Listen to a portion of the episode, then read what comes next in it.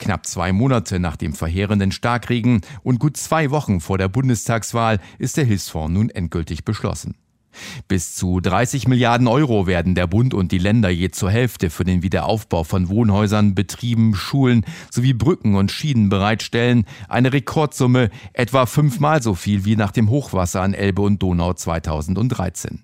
Nordrhein-Westfalens Ministerpräsident Armin Laschet. Wir als verantwortlich Gewählte tun alles, damit das Geld so schnell wie möglich bei denen landet, die es ganz dringend brauchen.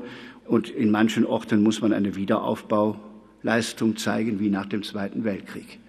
Die rheinland-pfälzische Ministerpräsidentin Malu Dreyer dankte den anderen Ländern für die Unterstützung. Es ist keine Selbstverständlichkeit, dass wenn man selbst gar nicht betroffen ist im eigenen Bundesland, dass man trotzdem von Anfang an sehr klar signalisiert hat, den Aufbaufonds mitzutragen.